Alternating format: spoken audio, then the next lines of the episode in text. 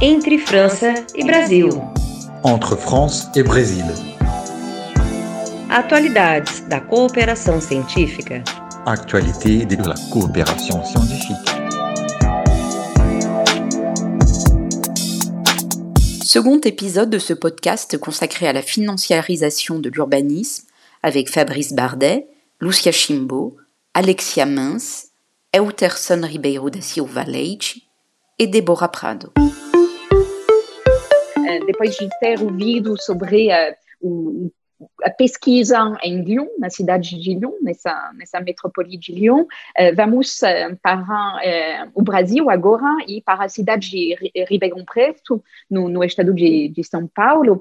E talvez, Lúcia, você já tinha comentado no, na, na, primeira parte do, do, podcast sobre essa expansão urbana. você poderia dar um pouco o contexto dessa, de, dessa expansão, de, desde quando, uh, da questão da, da, urbanização um pouco no, no Brasil. Sim, então, antes de começar a falar de Ribeirão, gostaria de dar, então, esse contexto mais nacional e também uh, pegando esse gancho do Fabrice, uh, com esses primeiros resultados aí da pesquisa em Lyon. Uh, a gente tem vários pontos em comum.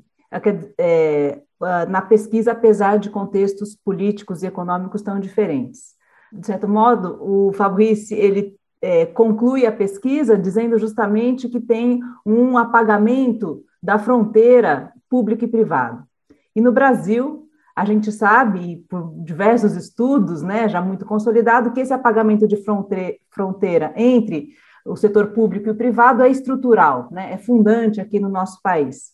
Então, isso é uma primeira questão uh, que uma perspectiva de análise comparada uh, é, enriquece né, e complexifica um pouco como a gente vê essa relação público-privado no Brasil, uh, que as fronteiras né, já estão há muito tempo apagadas, e no caso da França, isso mais né, recente.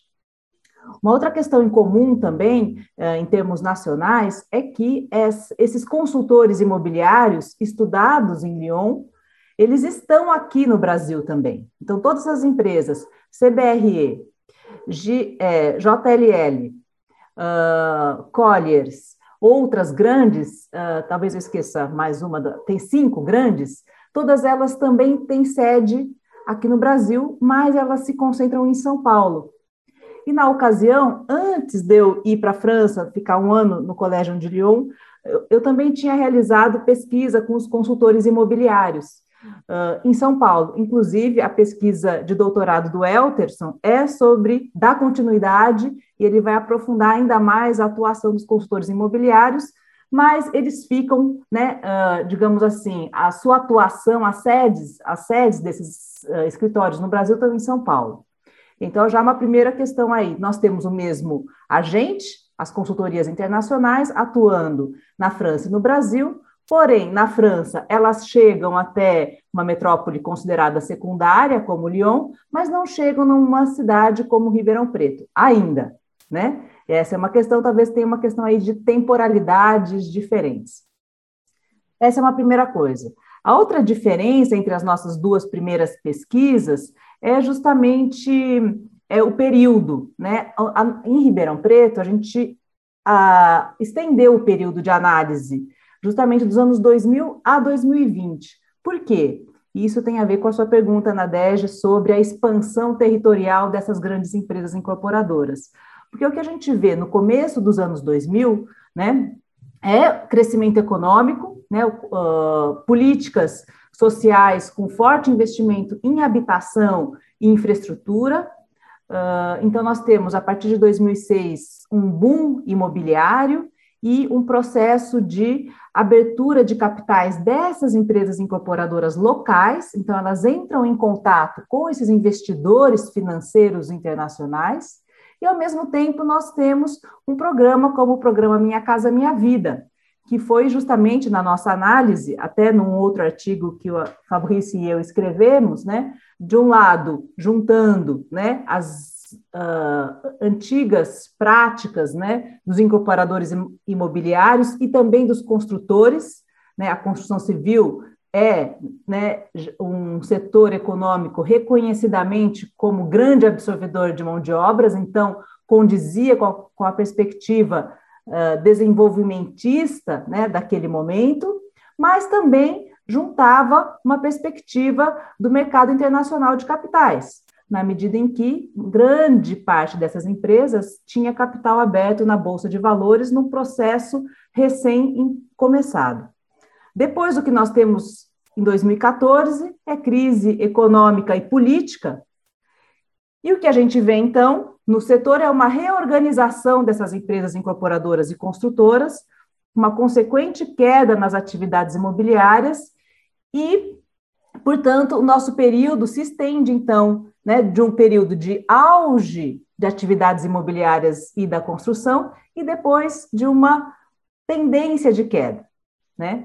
Uh, isso de um lado. De outro, de, dentro desse movimento mesmo, né, de uh, essas empresas capitalizadas na Bolsa de Valores, por um lado, e por um outro, garantindo financiamento habitacional aos consumidores via Minha Casa Minha Vida. Essas empresas expandiram a sua produção, estão produzindo, então, uma produ é, produzindo habitação padronizada em escala, acho que é notável, né? Todo mundo aqui nas grandes cidades, cidades médias, a gente reconhece, né, esses conjuntos habitacionais ou os empreendimentos residenciais padronizados, na maioria deles fechados, né, condomínios fechados, um, e nós focamos, então, uh, nessa expansão territorial que chega em Ribeirão Preto, né, na expansão territorial dessas empresas que chegam em Ribeirão Preto. E aqui o foco, recuperando lá a abordagem do IRP né, para procurar entender a produção, a circulação e a atribuição do valor dos territórios, o que a gente vê aqui, no Brasil, né, pelo menos, é a, a predominância do valor de troca, digamos, né? Então, justamente ainda o que a gente percebe é essa atribuição de valor orientada pela maximização de lucros e rendas, então, esse, essa mudança, essa virada verde que teve recente na França, ainda não chegou no Brasil, apesar de termos aqui a finança verde, títulos financeiros considerados é, ambientalmente adequados, né, certificados com o ESG, né, Environmental e Social Governance, nós temos isso nas, nas nossas finanças, mas isso ainda não chega nem na política local. E o que estamos vendo agora em Ribeirão Preto ainda não chega para os incorporadores e construtores, como chegou, por exemplo, no caso do Mr. K. Uh, então, a nossa pergunta aqui em Ribeirão Preto é entender é, a, as práticas e os instrumentos adotados por essas grandes empresas que atuaram no boom imobiliário e continuaram atuando. E em Ribeirão Preto, nós temos uh, uma especificidade que é a forte atuação das incorporadoras locais. Sobre essa, essas incorporadoras, eu não sei o que é uma incorporadora. Ah. Você poderia nos dizer um pouco o que é? Ótima pergunta. A incorporadora, é, ela é um, é uma empresa né, responsável pela incorporação imobiliária. O que é incorporação imobiliária? Ela é um agente mediador, né, que vai congregar, ela vai estabelecer, então, ela a relação entre proprietário, fazer a aquisição da compra uh, dos terrenos, uh, verificar as possibilidades de financiamento da produção e também da comercialização, né, o financiamento para os consumidores, e ela vai contratar arquitetos e engenheiros para realizar os projetos e também construtoras pequenas e médias, na maioria das vezes, para realizarem ah, as obras. Ela, de certo modo, a figura do incorporador é essa figura que praticamente perfaz o ciclo imobiliário como um todo. E você quer, Lúcia, nos falar um pouco mais dessa da questão da do financiamento da, dessa, das habitações, das, das construções, é, nos dizer um pouco mais como, como isso funciona, talvez? É, aqui no Brasil, né, nós temos um, é, o, um fundo né, muito importante para financiar habitação para as rendas médias e baixas, que é o FGTS, o Fundo de Garantia por Tempo de Serviço, que é um fundo paraestatal, mas que uh, ele é, né, ao mesmo tempo, coletado né, dos trabalhadores né, e administrado por um conselho, digamos, né, que tem um controle público. Por isso, nós denominamos como um fundo paraestatal ou semipúblico. E ele é uma fonte, né? enquanto tiver trabalho assalariado no Brasil, nós temos esse fundo, né, para que é justamente destinado para os financiamentos imobiliários, habitacionais e de infraestrutura urbana.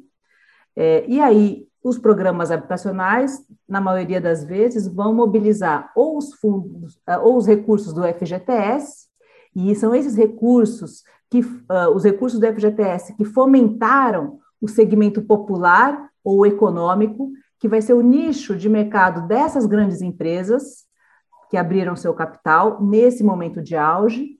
E nós temos também os fundos públicos, né? Como do orçamento, outros fundos que vão financiar, no caso do Minha Casa Minha Vida, as faixas de renda mais baixas, contando então com subsídio, né? Com subsídio público. É, então, no Brasil, a gente tem essas duas grandes modalidades de financiamento para aquisição da casa própria. Essa é uma outra diferença fundamental do Brasil com a França. As políticas habitacionais, até o momento, embora já haja alguns indícios de mudança, nós priorizamos o acesso à casa própria, a compra da casa individual diferente da França, que, nós, que há políticas de habitação social voltadas, por exemplo, para o aluguel social. Hum. Aqui no Brasil foram muito poucas as iniciativas de aluguel social. É. Então, essa é uma outra diferença também que, né, nos estudos comparativos aqui, a gente tem que considerar. É, depois, uh, e agora, pós-crise, o que nós temos, né? O Minha Casa Minha Vida, ele é, praticamente para a faixa 1 uh, se esgotaram né, uh, os recursos para a faixa 1, para as faixas de mais baixa renda, já desde o período da crise, mas o que a gente vê é que nos 10 anos do Minha Casa Minha Vida, esse segmento econômico, que é a faixa 2 e 3, que é financiado pelo FGTS, ele se manteve o número de financiamento se manteve, mesmo com a diminuição lá da faixa 1 no final. Então, esse nicho, de certa forma, foi mantido, e agora, mesmo com a extinção formal do Minha Casa Minha Vida, o recém-lançado programa Casa Verde Amarela, ele ainda mantém esse segmento econômico, quer dizer, isso, isso por mais que tenha tido uma crise, essa, esse nicho foi mantido. Por outro lado, teve uma drástica redução na faixa 1, que é justamente a faixa de interesse social e que é que concentra o mais, né, que concentra o, né, o déficit habitacional. Obrigada, Luciana. Uterson, você pode nos dizer um pouco mais sobre o processo de urbanização de Ribeirão Preto mesmo? Claro. É, com, os primeiro, com as primeiras etapas da pesquisa, né, então a gente percebeu e formulou a hipótese de que em Ribeirão há um duplo movimento nesse processo de, de urbanização e de criação de, depois de ativos imobiliários, né, do ponto de vista financeiro. E por que, que é um duplo movimento? porque ainda uma característica fundamental das cidades brasileiras é que elas se expandem horizontalmente, ou seja, elas ainda vão crescendo as, suas, as suas bordas, elas vão, vão aumentando.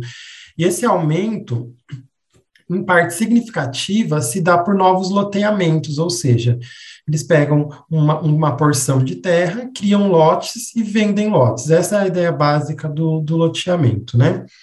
Então, em Ribeirão, você tem essa primeira passagem, que é justamente essa passagem de uma terra rural, antigas fazendas, sítios, chácaras, que são transformados em loteamentos e depois vendidos né, para usos urbanos, digamos assim, para habitação, para construção de prédios e por aí vai. Então, esse é um primeiro movimento, essa transformação dessa terra rural em uma terra urbana. Só que em Ribeirão, isso é uma característica de Ribeirão e, e, de certa maneira também de outras cidades do interior, que esses loteamentos eles vão se conformando na forma de condomínios fechados, né? Que são os gated communities. São são, são ambientes, então, murados, são, esses loteamentos são murados e são vendidos geralmente para famílias de mais alta renda, que têm condições de construir casas maiores, com padrão construtivo mais elevado, uh, enfim, destinadas mesmo para um público de mais alta renda. Então, essa é uma característica importante de Ribeirão Preto, essa, essa expansão horizontal via loteamento e, sobretudo, via condomínio fechado. Mas, por outro lado, a Lúcia também já citou o caso do Minha Casa Minha Vida, né? Minha Casa Minha Vida foi muito importante no Brasil e ele também foi responsável, nos últimos anos em Ribeirão Preto, pela transformação de terra já urbanizada, mas era uma terra que estava, digamos assim, à margem, que não fazia parte das estratégias do setor imobiliário, porque estava em localizações não tão privilegiadas, porque não fazia parte mesmo dessa lógica de, de, de produção do, do mercado imobiliário. Só que como Minha Casa Minha Vida, por ser uma produção subsidiada e que precisa de terra barata, porque a margem de lucro é estreita, então os incorporadores foram para essas áreas menos privilegiadas da cidade, onde justamente a terra era mais barata. Então, a gente também teve esse processo de expansão urbana via produção do Minha Casa Minha Vida, trazendo para essa área urbana esses terrenos, essas partes da cidade até então negligenciados, digamos assim. Então, a gente tem esse duplo processo de expansão. E esse é o primeiro movimento que a gente identifica, então, essa transformação da terra rural em terra urbana e dessa terra já urbanizada, mas não tão explorada, também em produtos urbanos, né, em prédios, né, no caso do Minha Casa Minha Vida.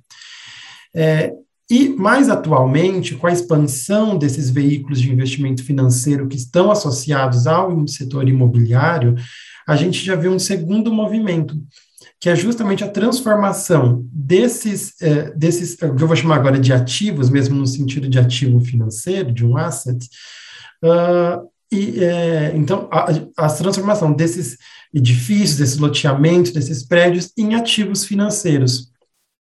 Isso acontece via dois veículos fundamentais aqui que a gente tem no Brasil. Um são os fundos de investimento imobiliário, e o outro, que, que são uma, uma forma, uma forma de os Real Estate Investment Trusts, que é uma, uma, uma forma, um veículo também originário dos Estados Unidos, mas que hoje está presente em vários países. Uh, e outra forma são os créditos de recebíveis imobiliários. O que, que é tudo isso, né, na verdade? O, os fundos de investimento, ele é uma forma de um, uma espécie de um clube de investimento. Então, você forma um fundo pessoas, pessoas físicas ou investidores institucionais compram cotas desse fundo, e aí, com esse dinheiro arrecadado com a venda das cotas, o gestor do fundo adquire imóveis que geram rendas, ou seja, que geram um fluxo de aluguéis é, estável. E com esse fluxo de aluguéis, ele vai pagando os rendimentos para essas pessoas que compraram as cotas. Isso são os fundos de investimento. Os créditos de recebíveis são um pouco diferentes. Os créditos recebíveis, é, quando é, um, incorporador ou um banco, enfim, ele pode securitizar, ou seja, transformar em um título para ser vendido no mercado financeiro os recebíveis futuros de, um determin, de uma determinada dívida. Então, por exemplo, um incorporador vai construir um prédio de, de apartamentos. Ele vai vender esses apartamentos conforme for a construção para as pessoas que pretendem lá morar, né? E essas pessoas elas vão pagar esses apartamentos num determinado período. Esse fluxo de pagamento ele é transformado num título financeiro no, e esse título é vendido no mercado. Então, a gente tem a transformação, a gente fala que é, quando você investe no imobiliário, você prende dinheiro, na verdade, né, o, o, investidor, porque ele é um investimento de longo prazo. Então, essas formas, tanto o fundo de, de investimento imobiliário quanto os créditos de recebíveis imobiliários, são forma de conferir liquidez, ou seja, você consegue circular esse capital que estava preso no imobiliário. Uh, em Ribeirão, a gente já, já, já viu, já tem pesquisas que mostraram que as duas formas, tanto os fundos de investimento quanto os créditos de recebíveis imobiliários, estão presentes. Então, essa é justamente o que conforma esse segundo movimento, né? Débora, talvez você podia, então, entrar, fomos desse contexto nacional que a Lúcia nos, nos falou, entramos no, no Ribeirão Preto e talvez podemos focar mais, então, eu acho, Débora, sobre o setor sul da cidade, né? É, é onde você mais é, pesquisa. Você pode nos dizer um pouco o que está acontecendo nesse setor sul da cidade? Certo. É, Para falar do setor sul, é, como ele está colocado hoje aqui na cidade, né, que é uma área, digamos, mais valorizada da cidade, eu vou retornar um pouquinho à história é, para a gente entender justamente essa questão que a Lúcia já colocou, né, que é esse apagamento é, da fronteira entre o público e o privado que realmente se coloca estrutural, né, nas cidades brasileiras. Então, é, Ribeirão né, é uma cidade que, historicamente, aí, desde o século XIX, é, na escala macroeconômica, tem a sua importância vinculada ao cenário agrícola no país. Né? Naquele período, ainda na época, é, a gente tinha o café como é, a questão importante, né? E na microescala, é, sempre foi marcada por uma segregação socioespacial. Isso significa né, que lá ainda no século XIX, é, a classe dominante ligada à agricultura estava é, em alguns lugares da cidade, né, por exemplo, no centro da cidade, é, próximo às praças, aos teatros, aos clubes, e uh, a classe trabalhadora, formada principalmente por imigrantes italianos, estava em áreas mais distantes, que não tinham infraestrutura urbana, né, e, e, estavam distantes, assim, das oportunidades e também dos equipamentos urbanos importantes. Essa elite, né, da cidade, é, ela tem, então, desde, desde esse período, uma importância, né, é, no âmbito da agricultura e até os dias de hoje mantém a sua importância já no chamado agronegócio brasileiro. Né? Então, Ribeirão tem essa característica. Na escala do município, essa elite também né, vai, vai trazer questões. Então, é, na configuração do território, né, a gente nota isso. Essa elite sempre esteve muito próxima ao Estado, né, é, então, ao poder público municipal, seja influenciando as tomadas de decisão, do executivo, do legislativo, ou mesmo ocupando cargos né, no poder público municipal. E aí, como que isso vai rebater né, na configuração do território de Ribeirão? Aí, para falar disso, vou falar um pouquinho da característica do, do planejamento da cidade. Então, a gente tem um planejamento urbano é, dito rodoviarista, né, desde a década de 50.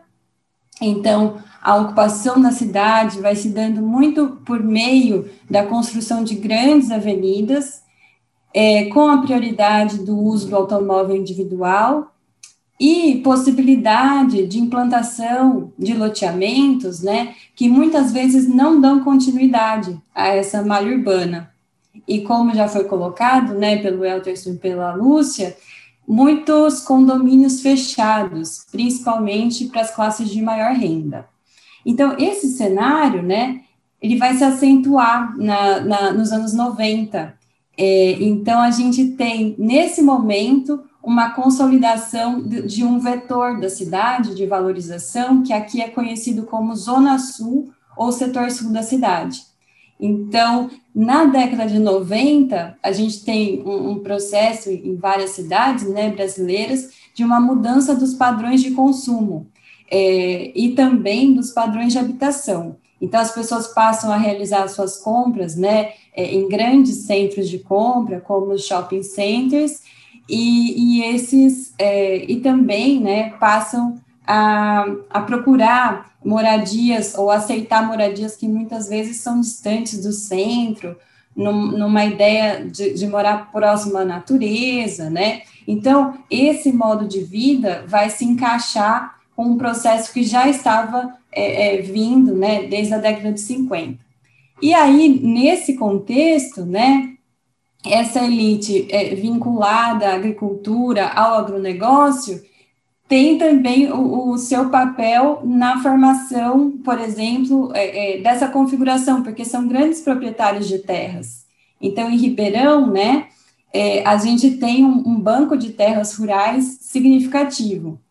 E, e aí, é, é, essa, é, é, essa elite, né, sempre muito próxima ao Estado, e com esse banco de terras, e com esse planejamento muito vinculado a essa urbanização de uma malha, né, que se expande com muitos vazios, vai formar, então, uma atuação é, de, de empresas, né, é, locais, que vai, de certa maneira, não só aproveitar mas fazer parte desse processo. Então, é, é, as empresas locais, imobiliárias, né, elas se saem muito bem é, nesse sentido, né, porque elas vão desenhando essa cidade a partir desse contexto e vão também, por meio de relações de confiança com esses proprietários de terra, estabelecendo parcerias. Então, é, nesse sentido, né, a gente pode dizer que essas empresas vão definindo o desenho da cidade, para onde essa cidade vai crescer, para onde ela vai se valorizar, né? E, e, então esse esse digamos assim, mais uma vez, né, a cidade vai sendo desenhada por esses acordos entre grupos econômicos e empresas e o Estado, por meio da legislação, muitas vezes vem só legitimar esse desenho dessa, é, dessa cidade que está sendo feita. E aí, assim, é, dentro de um contexto né, histórico de concentração de riqueza, é, desde aí do século XIX, é, esse processo vai sendo sustentado e essa segregação socioespacial na cidade que é histórica vai sendo cada vez mais é, reforçada, né? Um, bom, e, e, então hoje, né, no, nos dias atuais, a gente vê então é um processo que se consolida, impacta, né, toda a sociedade, é, mas não, claro, de maneira positiva, mas vai é, se reforçando ao longo do, do período. Obrigada, Débora. Lúcia, você quer acrescentar alguma coisa da, sobre o que uh, o Euterson ou a Débora falou? Acho que eles já apresentaram muito bem, e eu só queria é, ressaltar né, que é, Ribeirão Preto, dentro dos estudos urbanos, né, já é, é tradicionalmente uh, analisada como uma cidade dividida em dois, né? O setor norte, onde se concentram os, os conjuntos habitacionais desde a época do Banco Nacional de Habitação, dos anos 60, até agora, o Minha Casa Minha Vida, e o Sul,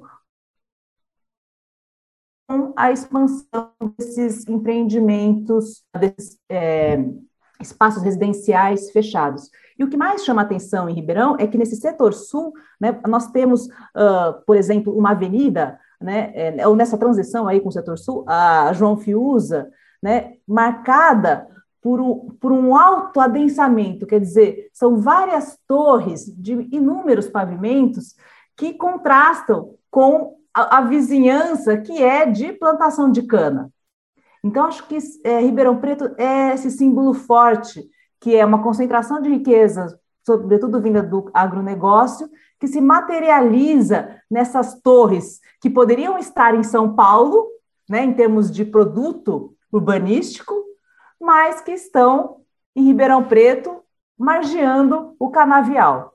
Então, acho que essa, essa imagem da cidade é muito forte, e agora o que a gente quer ver na pesquisa é justamente ir nesses meandros né, das práticas desses agentes que atuam no território, notadamente essas empresas imobiliárias locais, né, que já atuam há muito tempo, e as empresas nacionais que também atuam na cidade. Então, a gente está identificando aí diferenças e semelhanças nesses agentes, né, que a gente considera de atuação nacional, essas grandes empresas, e as grandes empresas locais, né? São também grandes empresas, mas locais que sempre se que sempre atuaram em Ribeirão Preto.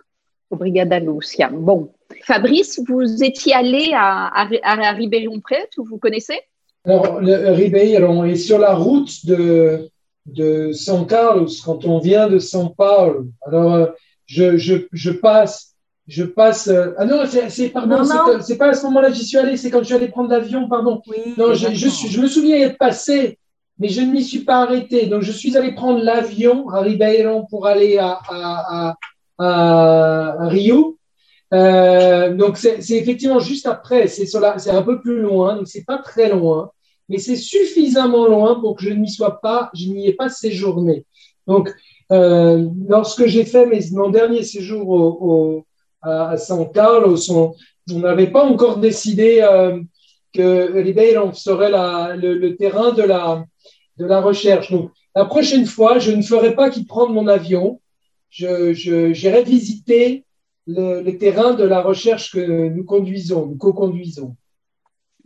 Très bien. Je, je profite que euh, Fabrice soit euh, et qu'on reprenne peut-être en français, Lucien et Fabrice, peut-être pour, pour, pour évoquer euh, finalement et, pour terminer ce podcast, plus précisément votre, votre coopération, votre collaboration à tous les deux peut-être si vous pouviez assez rapidement, évidemment, nous donner un peu un historique de cette, de cette collaboration et puis euh, évoquer aussi brièvement ce, euh, ce projet que, vous avez, que vous avez gagné, que vous avez soumis à, l'appel FAPESP UDL, UDL de 2020. Avec plaisir. Alors, Lucia, si tu veux bien, pour ces histoires euh, pour, ces, cette valorisation de notre dynamique. Je peux prendre la parole d'abord parce que il se trouve que euh, euh, vous savez, Nadège, que euh, l'Académie lyonnaise a été beaucoup bousculée à, l'automne dernier euh, avec euh, la, fin de l'initiative du rassemblement des différents euh, des différents établissements universitaires. Euh, alors vous le savez parce que il y a eu des échos. Euh, bon voilà, cette université de Lyon qui se construisait et qui va quand même se construire, mais qui va prendre du retard, permettait de nombreux ponts avec l'étranger. Donc il y avait notamment notre collègue, et on avait quand même notamment un représentant de l'Université de Lyon à São Paulo, qui était donc Gérard Chuzel, qui, dont le poste a, donc été malheureusement a fait, euh, les frais de, cette, de cet arrêt.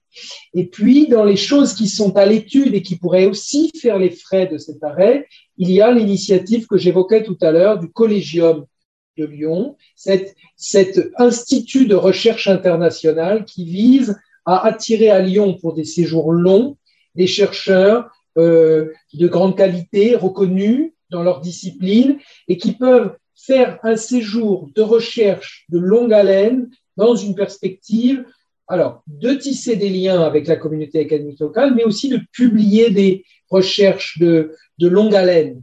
Et, et, donc, il se trouve que ce collégium est discuté aujourd'hui, il pourrait être malheureusement arrêté. Et j'ai été donc auditionné dans une commission d'enquête euh, académique international pour essayer de construire le dossier de sa défense.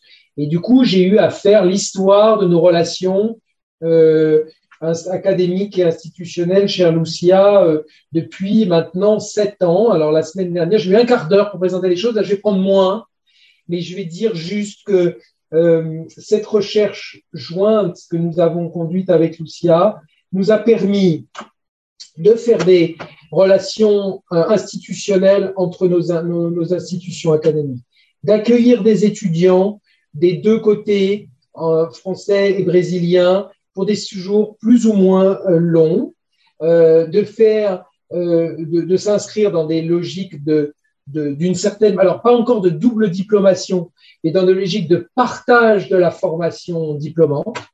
Nous avons aussi donc conduit des recherches euh, euh, communes avec des, publications qui maintenant commencent à, s'accumuler euh, et d'autres qui sont en perspective, des, publications jointes. Nous avons un projet, donc nous avons décroché cette IRP avec un projet de publication d'un ouvrage, d'un manuel de texte de référence sur les questions de valeur des territoires, donc qui devrait être publié dès l'année prochaine. et puis, nous avons aussi, au-delà de, de ces dynamiques collectives, nous avons aussi vécu des dynamiques propres, des dynamiques scientifiques propres, accélérées par cette, ce lien avec le, avec entre nos deux pays. Euh, voilà, donc euh, euh, pour Lucia comme pour moi, ce partenariat avec le, avec le Brésil ou la France, ça a été des accélérations de trajectoires scientifiques extrêmement importantes. Et quand je dis ça, je dis ça à titre d'exemple, parce que euh, ce, qui, ce que témoigne le fait qu'on ait eu cette IRP, ce dont ça témoigne, c'est que euh, nos partenariats sont, sont très nombreux entre nos deux, euh, entre nos deux institutions. Et donc, ce que je dis là concernant Lucia ou moi, on peut l'élargir à de nombreux collègues.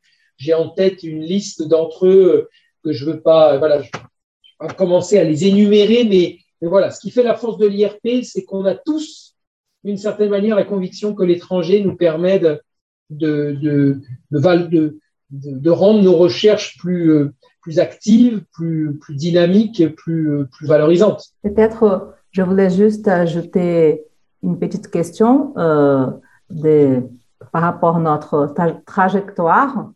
C'est que euh, nous avons commencé par une initiative institutionnelle c'est-à-dire c'était la USP et la UDL qui ont pris l'initiative de, euh, euh, de, mettre, euh, de, de, faire, comment je peux dire ça, mais de, de mettre les chercheurs en connaissance. En relation, oui. En relation, c'est ça, exactement.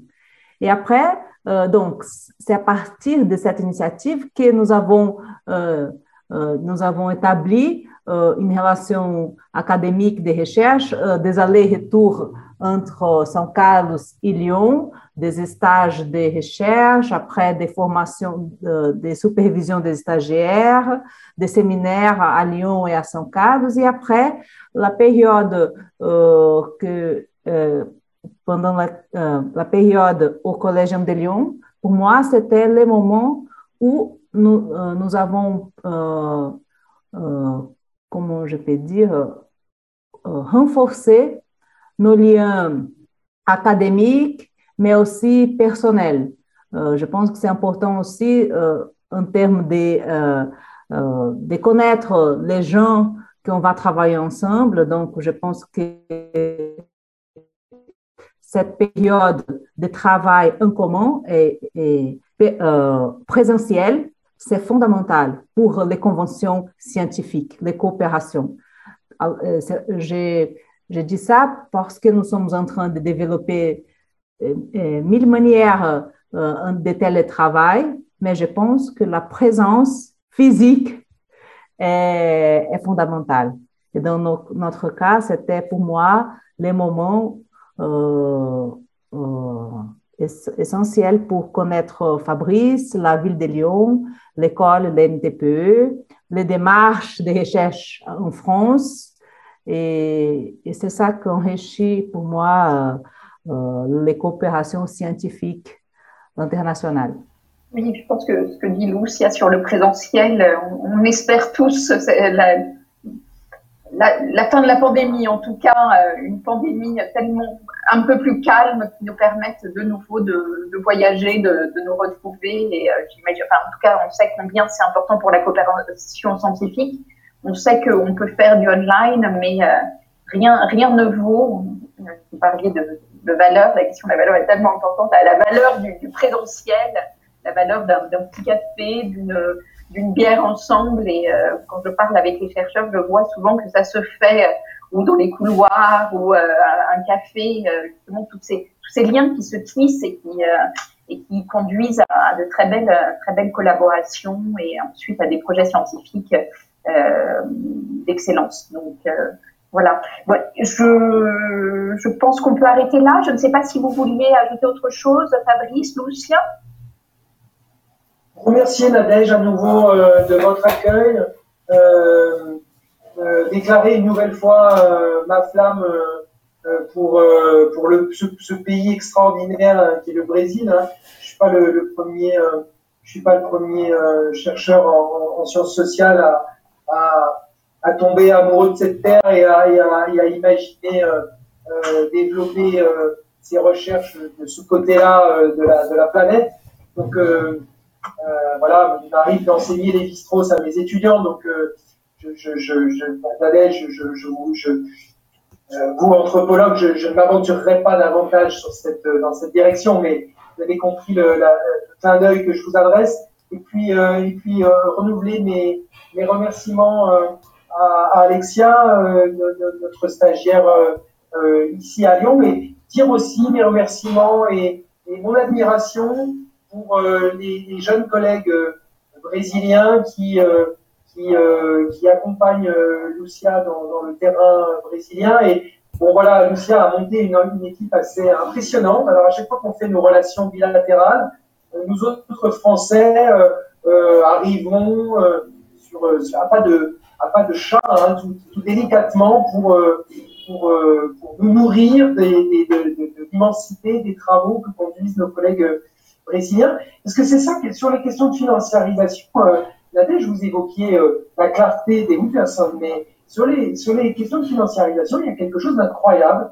Euh, je ne suis pas le premier à m'en rendre compte, on en discutait avec Lucia et Ludovic Albert, notre collègue de, l'école des ponts à, Paris, et on se rend compte que sur ce thème qui concerne tout le monde, en France, il y a relativement peu de travaux euh, en, termes, en termes de nombre de collègues, relativement peu de travaux, alors qu'au Brésil, ça, déplace des foules ça, c'est une interrogation incroyable. Quand on a monté, quand Lucia avait organisé une conférence internationale à laquelle j'avais été invité euh, euh avec Ludovic, justement, et on, sur un sujet bien centré de financiarisation, donc bien austère, a priori avec très peu de public euh, possible, imaginable, l'amphithéâtre avait été bondé, plein à craquer, avec 250 personnes pendant deux jours je, dois avouer qu'avec Ludovic, on avait pris ce jour-là une, immense leçon de modestie. Voilà. Euh, merci, euh, merci le Brésil, euh, merci Nadège à vous,